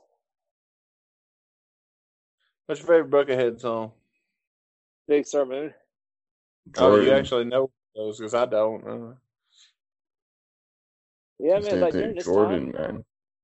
I guess so. I was like fascinated with Buckethead during this time with Guns N' Roses. That I just really started digging into his catalog, man. And, uh, actually, like my favorite Buckethead 10,000 song songs. is uh, "Go Go Power Rangers" yeah, from 1990. What three? yeah, dude, that was awesome. I like Shackler though, just because if you take Buckethead Shackler and you put it at the beginning, like if you take like you got an iPod, and it does that seamless play. You know what I mean? That setting that iPods used to have, where it would fade tracks in.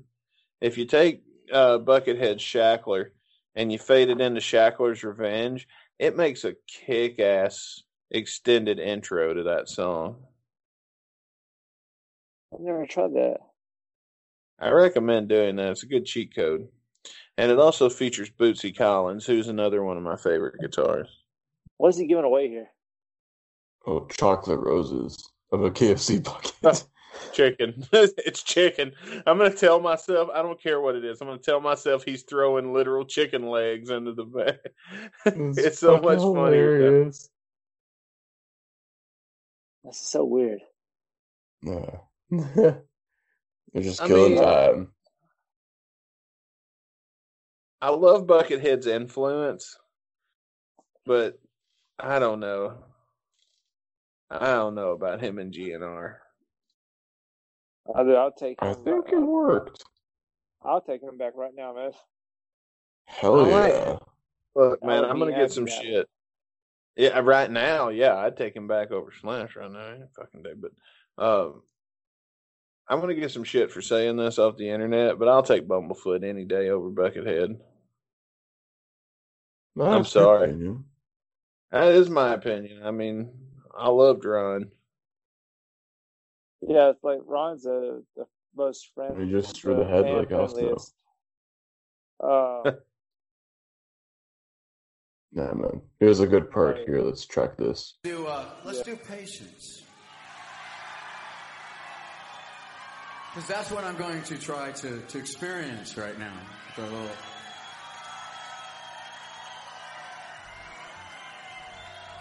Or should I like have a tantrum or something? Yeah, do that. That's what we want.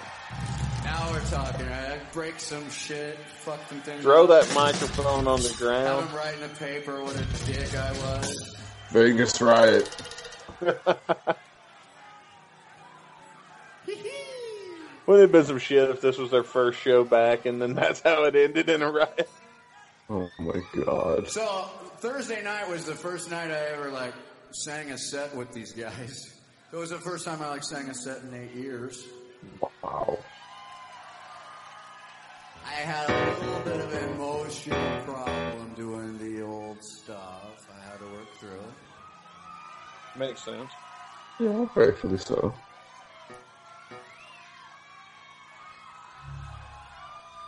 I don't know. I was a little worried because see, there was a rehearsal. Then I was at, we had some kind of a set list. Then I actually went to sound check. That's that's a first for all three of those in 15 years. It's- I was afraid that might jinx the show. You know, like baseball players wearing different socks or something. I could fuck things up. Superstitious Axl. We got some acoustic guitars. So people are on crack. you misread the whole fucking thing wrong what? You can hear the chants.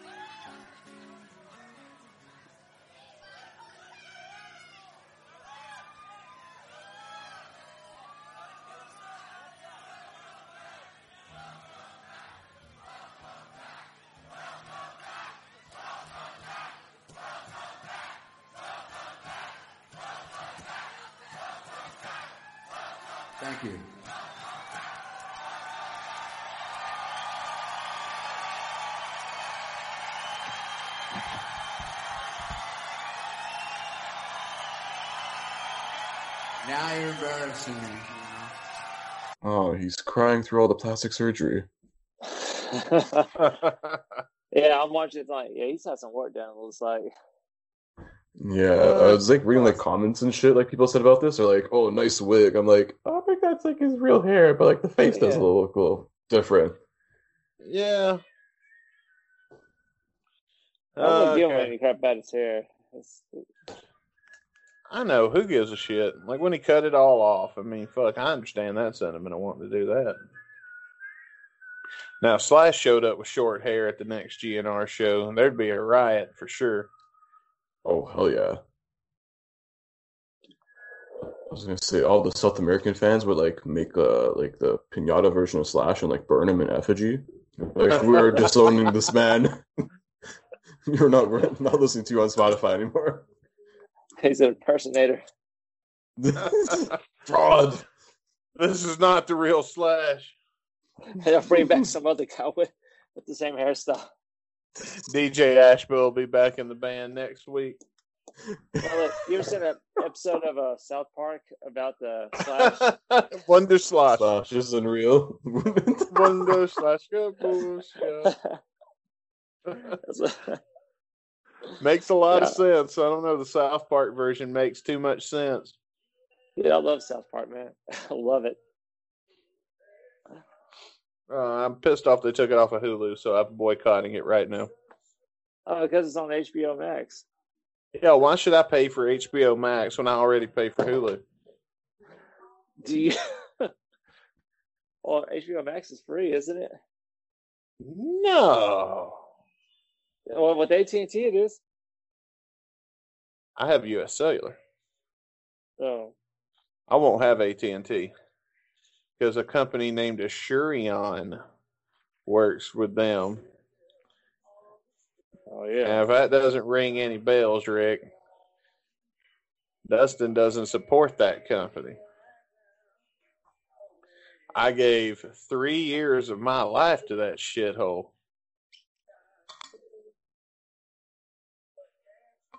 Uh, what's some weird effects going on here? You remember your last day in that hellhole?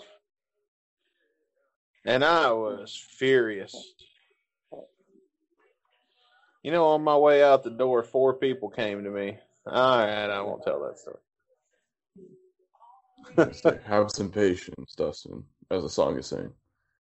I didn't see you there for a minute. I'm sorry. A little patience. Because the lights they shine so bright. Should we t- okay, should we tell the story of Stinky Sheets? I knew that would get it. I knew that would crack you. I knew. I just don't like to. I just don't like to.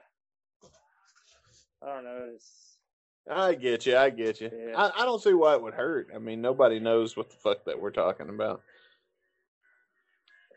I don't know. The man, there's some stinky weird sheets. people out there. Can I tell the story about Stinky Sheets? Yeah, that's fine. So, so me and Rick, one of our HR, our Uh-huh. main HR guy gets fired. Oh, you want me to tell it now? No, I wasn't gonna say no names.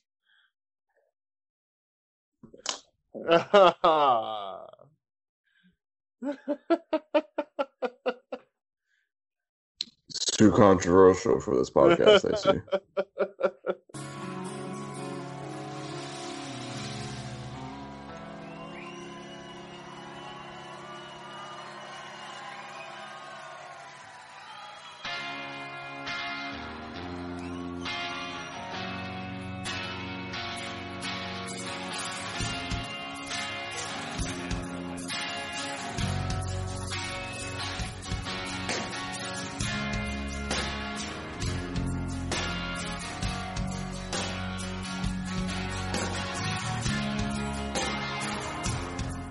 Let me put it this way. Let me put it this way. Chris, you ever been fucking a girl in the ass?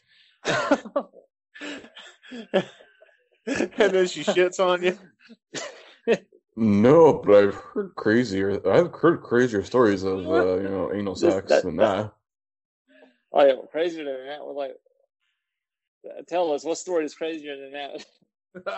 Well, there's one story of this dude who's from whatever mind, okay, you- fucking this girl, fucking this girl in the ass, whatever, and then like for like weeks after, his like uh his his pee hole is like fucking is bubbling up and shit, like the tip, of the head of his dick was like itchy, is like weird, like bubbling up, whatever. And then he goes to the doctor, and apparently this girl he you know fucked in the ass, whatever, was uh had like hot stuff before, whatever, and a chili flake went inside his penis. oh, Yeah. oh. So that's what was causing the irritation in the head of his dick. That's a pretty impressive story. That's an impressive Yeah. story. I mean, what are the odds? As many times as I've done it without protection, I mean, shit. Never thought of chili flake. Yeah, that's the definition of a, a spicy butthole. Ooh. Put put that shit on your Urban Dictionary, kids. I do. I love Urban Dictionary, man. Get some great terms out of there. So this one time I was riding around with this girl and we was looking for a place to fuck. And uh, I couldn't take her home because I didn't want her to know where I live. So I was looking for a place where I knew if I got caught, I wouldn't get arrested for trespassing. And then I see, oh, here's Rick's driveway. What the fuck? Oh my god. and then I was in the wrong place, and it was actually Rick's parents' house. And uh, no. Oh jeez. I'm bullshitting. That never happened. I'm about to say, man, I don't, I don't think I know where they live right there. oh, dude, I remember this. You remember the time I thought somebody broke into your house? Yes, because I painted my door black. Yeah, I came to Rick's house, and uh, I, he was like, uh, "I tell you to just come in." He was like, "I'm on my way back. I tell you just come in, but the door's locked." And I was like, "Dude, your door's not locked. It's wide the fuck open." And he was like, "What?" I was like, "No, dude, your front door is wide the fuck open." And he was like, "Oh shit!" So I was like, "Hang on." So I get prepped and ready to fight, and I start, I start making my way toward the door. He'd painted the door black, and it just looked like it was open. Dude, yeah, but it's great with those cousins. It was a red door. Yeah, that's true. I see the red door and I want to paint it black. No, he's being serious. It was a red door, and then he painted it black. Wow. Like that is Mick true. Jagger is now coming for you for copyright. That would be a good Dude. lawsuit. I was gonna say, lucky you uh, paint it black in uh, inspiration of the Metallica Black album. Lars Ulrich would have sued your ass. Shit, fuck Metallica. You painted black, Yeah, black well- album, sue. Well, I wonder, like, well, sometimes, you know, I kind of sit here and wonder, like, who else am I going to piss off next? You know, because I've already I pissed off the Misfits once. They tried to sue me. I pissed off Guns N' Roses, and they tried to sue me. I mean, so who's next? Like, I'm trying to see here thing. like, man, I think the the gist of it is you're gonna have to start by getting a band tattoo because you don't have a tattoo of a band that you've never pissed off. yeah, the Misfits and Guns N' Roses, man. well, now, now when we see Rick Dunsford, when we see Rick Dunsford get a uh, get like an ACDC tattoo, we know some shit's about to go down. Yeah, because I would never get an ACDC tattoo. I like ACDC. if they would have kept Axl, I would have been the biggest fa- ACDC fan. I know that's the lead singer they had a couple of years ago. That kid was going to be somebody someday. I don't know why they got rid of him. That's what I used to tell people. I'd be like, man, have y'all seen that new ACDC singer? That kid's going to be somebody one day. Hell yeah. I know it's crazy, we're like, when I watching him right now. when I went to go see Guns N' Roses, like uh, that same year, like they're selling out these stadiums, and then you went to go see ACDC, and they're playing like this tiny arena, like tiny, itty bitty, man. I'd love to go see ACDC. I would. I, well, let me rephrase that. I want to see ACDC twice. I want to see them with Axl and with Brian. But I was not paying ACDC prices to see. I mean, you know what I mean? Like, like to see that. Because, I mean, yeah, you got Axl, and that's cool, but I'm not hearing Axl sing any of the songs I want to hear Axl sing. Like, the, the, the novelty of having him there is cool because I can say I was at one of those shows, which is going to be a rarity. Oh, it's, it's a real rarity now, man, because why not pay another why not pay an extra 25 bucks on a ticket price wait two weeks and go see guns N' roses at a better you know what i mean yeah, I can see that, you know, like because you're essentially it's Axl just singing a bunch of covers, you know. yeah i'm not gonna go see that i mean Yeah, I would if the price was right but I, I wouldn't be right in the front row or anything like that would be a oh shit here we go Wow, wow, wow, wow, It's a wow. big ass bottle of water. That's Night Train he's drinking. Imagine. You remember when we got- to the floor and starts slurring his words? Rick, you remember the time we got a hold of some Night Train? the Yes. God, it was awful. If Dude, man, we got- find some, like ship it to me, please. I'll I can get it for pretty it. easy. I'll have to look for it, but I can probably find. It dude, it's like five bucks a bottle. Yeah, Yeah, I I it's- it's still literally looked up here. everywhere to find it. It, It is. You're not missing much. Yeah, it tastes like shit. But man, pretty I'm gonna to tell say, you, I've had it. I'm gonna tell you, if you will, if everybody, while you're young, don't do it when you get my age, or it'll kill you. Uh, while you're young, everybody needs to get that night train drunk one fucking time in their life. Because me and Rick got night train drunk at his house that night when I almost broke the fucking table and it pissed him off. I don't remember that. uh, who was there? Jake. Uh, I want to say Jake was there from uh, Jake Wood. I want to say he Jake- was there. That's like I said. Chris, And, Chris uh, Caputo was there. Yeah, yeah. In spirit. Well, I was thinking Jake from, and I was trying to think of the name of his band, and I was like, yeah, Jake Wood, because he's a solo artist. He was there. Uh, I think Devar was there that night. the bar man. What happened was his wife had went out of town, and we threw a party. And then the plan was to be cleaned up before she came back, and then she didn't have to know we threw a party. And then we got fucked up. And uh dude, I remember waking up. Was that the night I slept on your porch?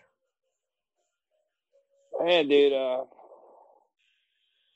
I don't remember. I don't remember much about those days, like like that night, because we were fucked up. That's why. I know, man. Like I don't even know what day of the week it was on. You remember the time we got Devar to do the cinnamon challenge, and we we told him we were doing the cinnamon challenge, then we gave him cayenne pepper.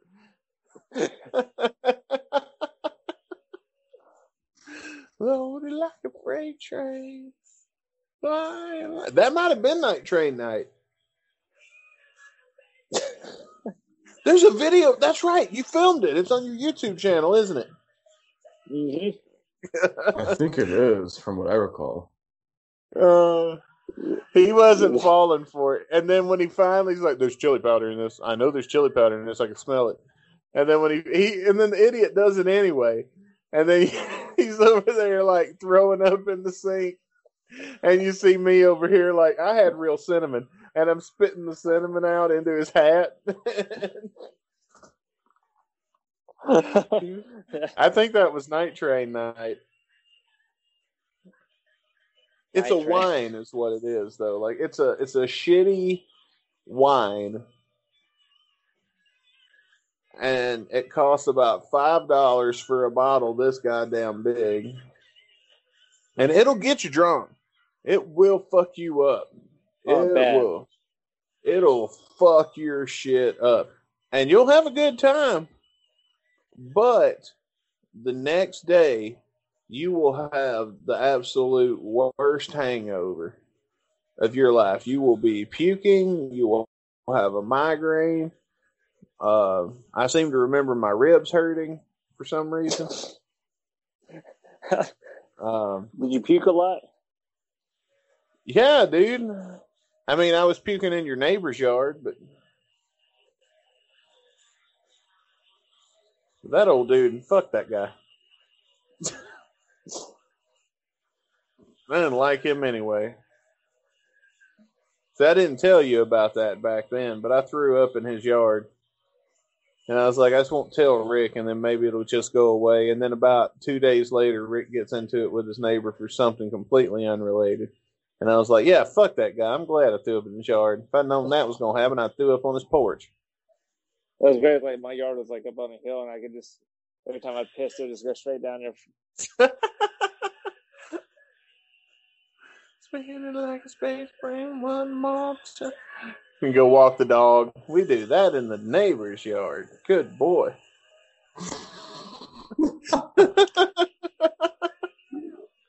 You date the show's actually over here? Yeah, well, that's it, folks. Good night. You know how many people leave during this part? Hell no, man. We still got 15 minutes here. Dude, we'll be on the front row, me and Rick, seeing people leave the front row after he says good night after night train. And we're thinking, how the fuck did you get up here with the elite?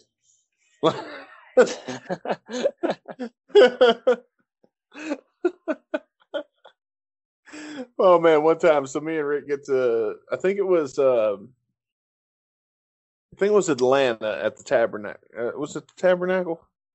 It was Atlanta at the Yeah. Tabernacle. I'm gonna say when your dad came with us. Me and Rick, me and Rick go through this door like everybody else. We haul ass to the stage. We're holding on to the bar so we can, you know, get our arms up enough so we can give Rick's dad time to get there. People are flooding in this one door, just like filling up. And we're like, dude, where's your dad? And then over here, you see another door that nobody's even noticed, and it just opens up, and one person walks in. It's Rick's dad with his hand in his pockets, watching all the chaos out of the other door, and he just strolls he just Grab walks right up bag of the popcorn and just fucking start watching this shit. yeah, like nobody else saw the other door except Rick's dad.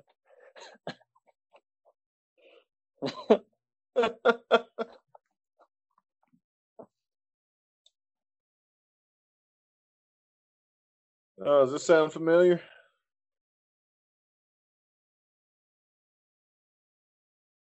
The Beverly Hillbillies. So I was trying to figure it out. chicken binge. yeah, it's an old bluegrass tune, is what it is. Uh, hey, bluegrass. I know, man. Now you understand why I had to get out of Mississippi.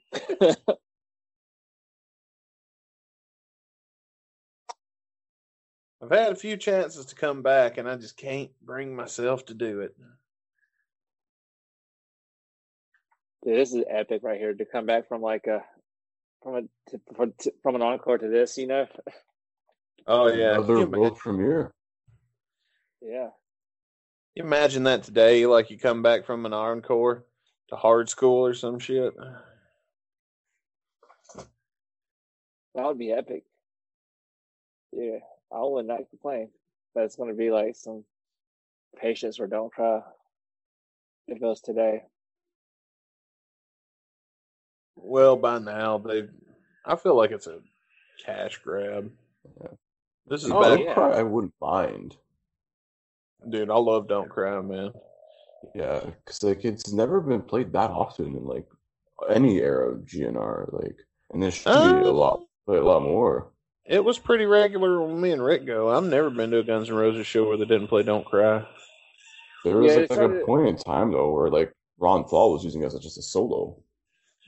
Yeah, and then Axl would come, like started joining him randomly, and uh, and they come out singing it, and they start brought it into the set list shortly after that.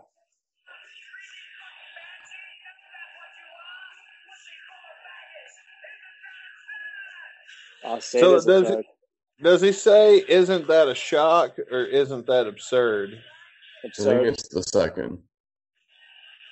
See, I always heard "Isn't that a shock" until the leaks came out, and then the leaks came out, and my radio said "Isn't that absurd?" question mark as the title of the track I was listening to, and that was the first time I ever heard "Isn't that absurd."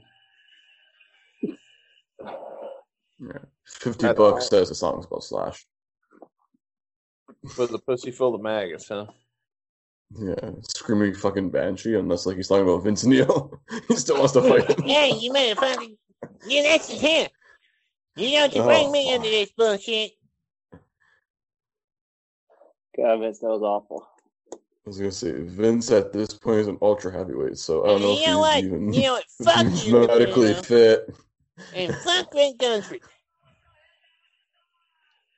You know what? Who my best friend is? His name is Fernando, and he's got a tattoo across his chest that says "Fuck Rick Gunsford."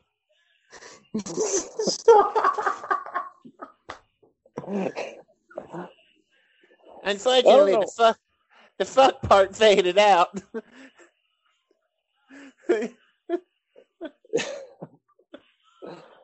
You know what? Like, I wonder why they didn't do this song more.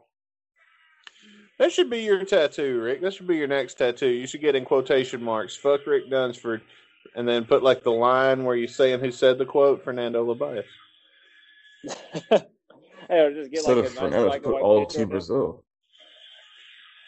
Do what?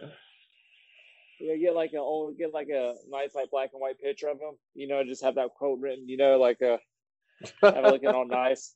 like a shadow box. Yeah, man.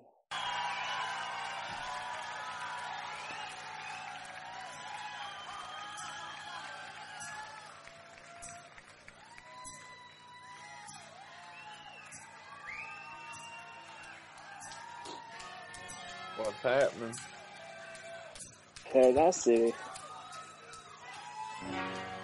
There we go. All I heard was hitting his tambourine. Oh, did we lose Welcome, Rick? Axl. We'll try to stop Right here. again sometime soon. Oh, Axl's got the tambourine. Oh shit. There's going to be some Chris serious tambourine going on. Chris And- Pitman and didn't the earn that honor yet. Oh yeah. No, before this is before he graduated to towels. yeah. Yeah. Yeah, Guns you, N' you just sit over there in the corner way and, and Towel. Yeah, you just, just play the audio files from the, the speech in Madagascar. Right. you just you just play the audio bits from Madagascar. That's it. And a synth. Start out on bass, then you move to synth, and then if you do really good and you work really hard, in ten years you'll get to play the towel.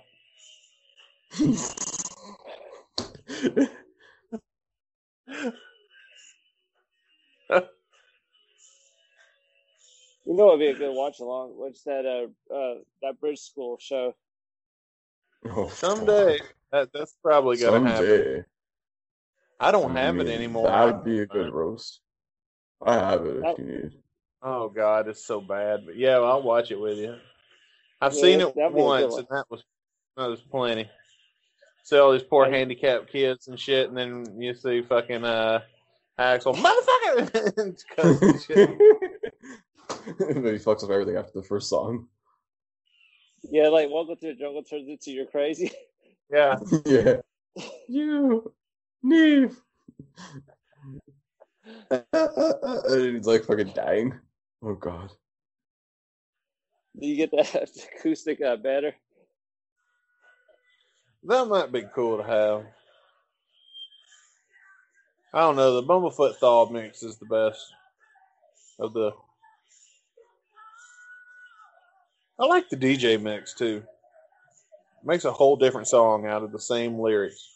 Yeah, it is.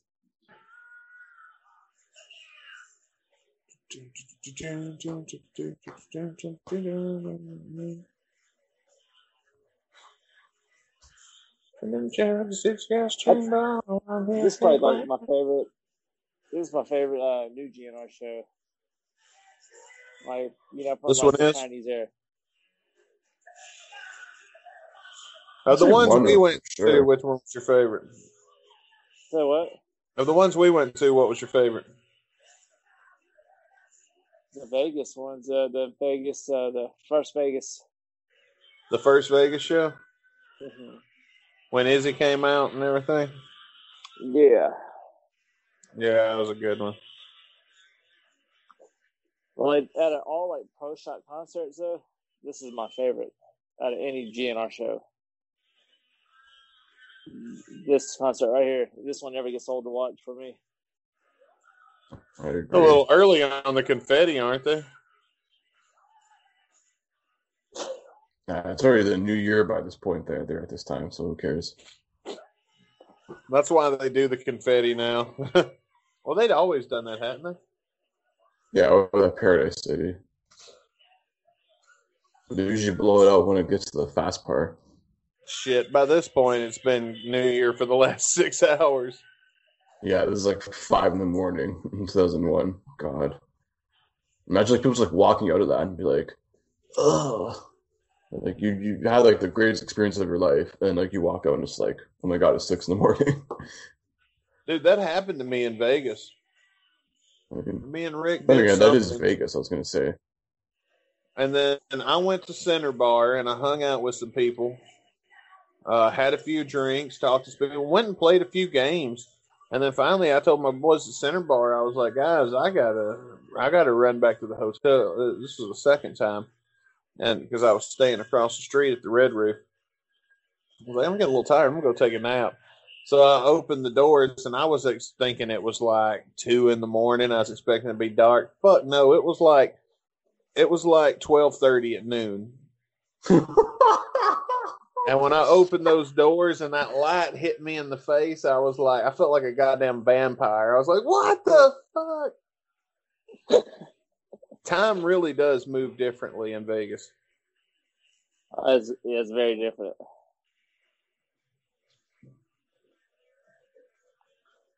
Yeah, look at all these crazy fucking fans. I'm jealous of all you bastards. Fuck all these fans. All of them. That guy, fuck that guy, fuck you, fuck, you're cool. Not you, though. Fuck you. Yeah, man. Fuck out of here. Go back to 2001. They all came here to hear Sweet Child of Mine. Yeah. Oh, You're man, this that guy in the KFC bucket? I'm looking forward to that 2021 tour, though. I'll tell you guys. You think they'll play Sweet Child of Mine? Um, I'm hoping they hope play so. something other than that. I hope they play Welcome to the Jungle. Well, man, I'd be happy Well, if they played that song again. Do what? I'd be happy if they dropped uh, "Welcome to the Jungle," "Sweet Child" permanently, and "November Rain." Just drop them. Get, knock on heaven's door. Get rid of it. I wouldn't mind getting rid of Heaven's Door. or at least do like how they did here. Do it differently. Yeah, I like it like that.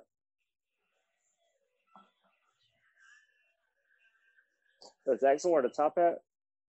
Yeah, or sort of a hat, like a party hat. This is the the, the beginning of the Axl and hat era. They just got wider as, as the years went by. You start at a fedora, then you go to the freaking uh, pool uh, pool hat for females. He had to work he his just- way up from a plastic fedora. Yeah, so it's a cowboy hats. Where was it where he wore that big, stupid, floppy cowboy hat that one time? Oh, Was that uh, San Antonio? Yeah, San Antonio. He wore a cowboy hat that was bigger than his goddamn body, and it looked retarded. And it was like the lip was like flopping around and shit, looked like an elephant tusk. And then me and Rick, so then Mm. finally he snatches it off his head and throws it down, like even he knew it was a bad idea. Everything's bigger in Texas, though. I mean, And then Rick looks at me and goes, "Yeah, good. That was a stupid hat." Oh my god, it was.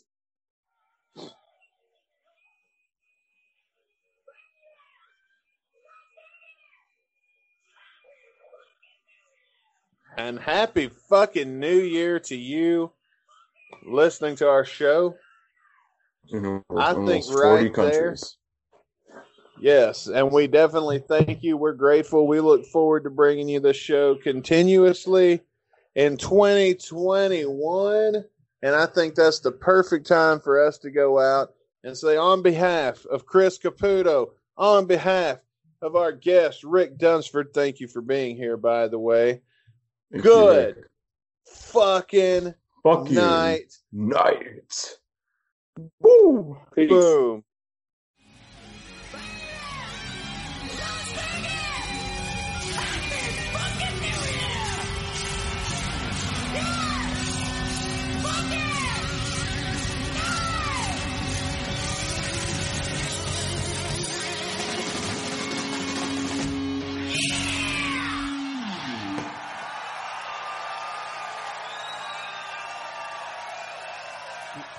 Whoever caught that,